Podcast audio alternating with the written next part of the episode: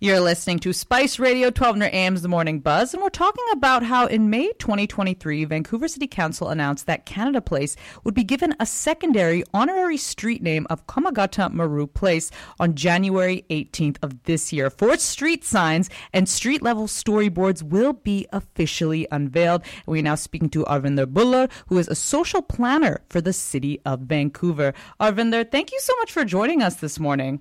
Oh, thank you so much for having me on. Now, for those who aren't familiar, what exactly was the Komagata Maru incident?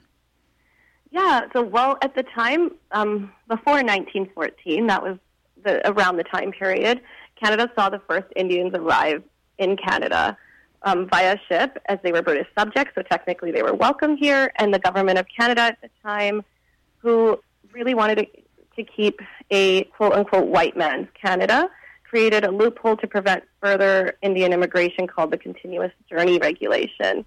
This refused passengers entry into Canada with, uh, um, and required them to make a direct journey from their country of origin without stopping along the way. So in 1914, Gurdit Singh, who was a Sikh businessman and a community leader, chartered the Komagata Maru steamship. It was, um, and then he renamed it the Guru Nanak Jahaz. Um, the Komagata Maru had 376 people It left from Hong Kong, and on board there was approximately 340 Sikh, 27 Muslim, and 12 Hindu passengers, most originating from Punjab, India. Um, the ship had a two-month journey to Vancouver's Burrard Inlet, and although the passengers they arrived with their valid travel documents, including British passports to prove they were British subjects, and the mandatory $200 Asian head tax at the time that was required, they were prohibited from leaving the ship, and effectively they were detained on board. Um, the small local South Asian community that was already here in Vancouver fought to advocate for the passengers and raised money for their legal expenses. And sadly, after two months of living on the ship without adequate food, water, and really poor conditions, the British Columbia Court of Appeal ordered the ship to leave. And then, after a long two month journey, when the ship arrived back in India, um, 19 passengers were shot and killed. Many others were imprisoned and placed under house arrest by the British Indian police and troops as they were labeled political revolutionaries. Mm, and when we were talking, Arvinder, you were telling me about the term historical discrimination. What exactly is that, and how did the city of Vancouver get involved?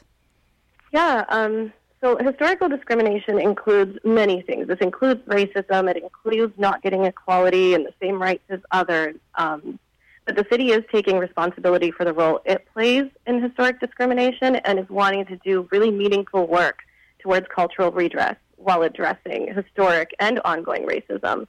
So, some examples of this is the 2018 apology that the city made to the Chinese community for historic discrimination the city's ongoing anti-black racism work, the implementation of UNDRIP, the United Nations Declaration on the Rights of um, Indigenous Peoples strategy, and the current work being done around historic discrimination towards the South Asian community.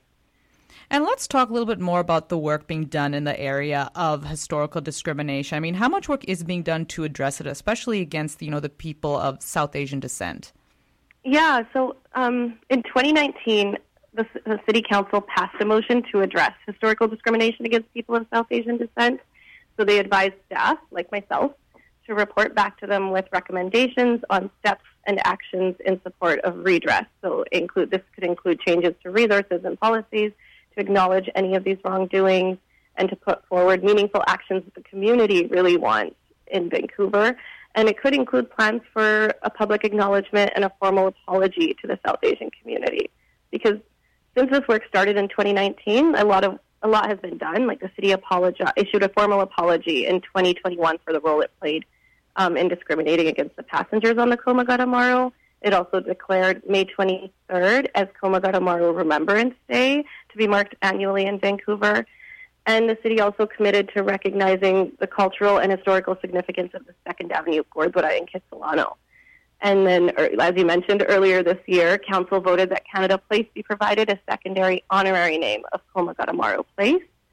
And then there's lots of future initiatives happening too with our broader work. And so we're going to, after this um, unveiling ceremony on the 18th, we'll continue with that. And it will be um, we will be working with South Asian communities to continue to do further research, broader engagement, and present a final list of recommendations to Council to acknowledge and address the historical discrimination and ongoing racism against um, people of South Asian Canadian descent.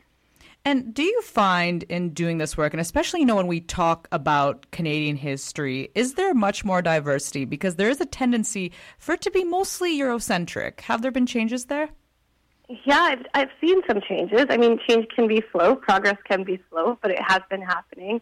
Um, I think what's really been amazing and to be a part of this work for me has been that um, the city is committed to working with communities so that their stories, their experiences, and histories are told from their perspectives and rather than that Eurocentric or colonialized view, which has really erased so much of um, the history for marginalized people, um, for um, indigenous peoples, and for people of color. So, um, this work being done alongside community and our decisions being guided by community has been really, um, really amazing to be a part of.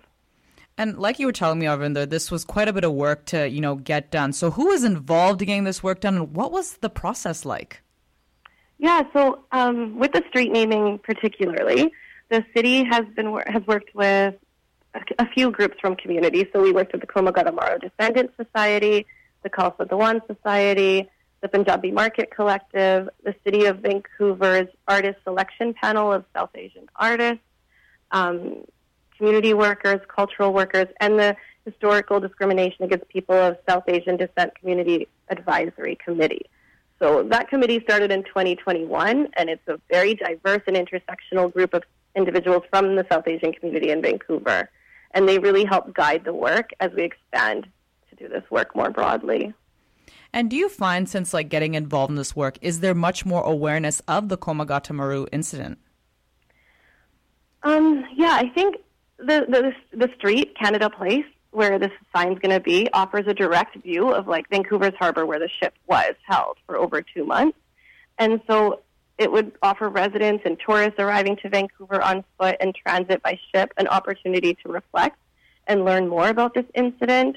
Um, from the signage that we're going to put up, there's a QR code that'll give you more details. You want to go to the website, and there's also the nearby monument in Harbor Green Park that's very close by. So it's the big positive coming out of this is raising more awareness and education about the incident and how we can learn from it in the future. And how can people get more information about the unveiling and how can they check it out? Um, well, the unveiling ceremony is next Thursday, January 18th. It's going to be at 10 a.m. at Vancouver Convention Center. The event is at capacity right now, so we encourage anyone else wanting to join to join online as we will be live streaming the ceremony. And so if you want to join, please find the link on vancouver.ca. The link will be on the homepage on that day, so you can just click the link and join in. Arvinder, thank you so much for your time. We really appreciate it. You take care. Oh, thank you so much for having me. You're so take welcome. Care. Bye. Bye.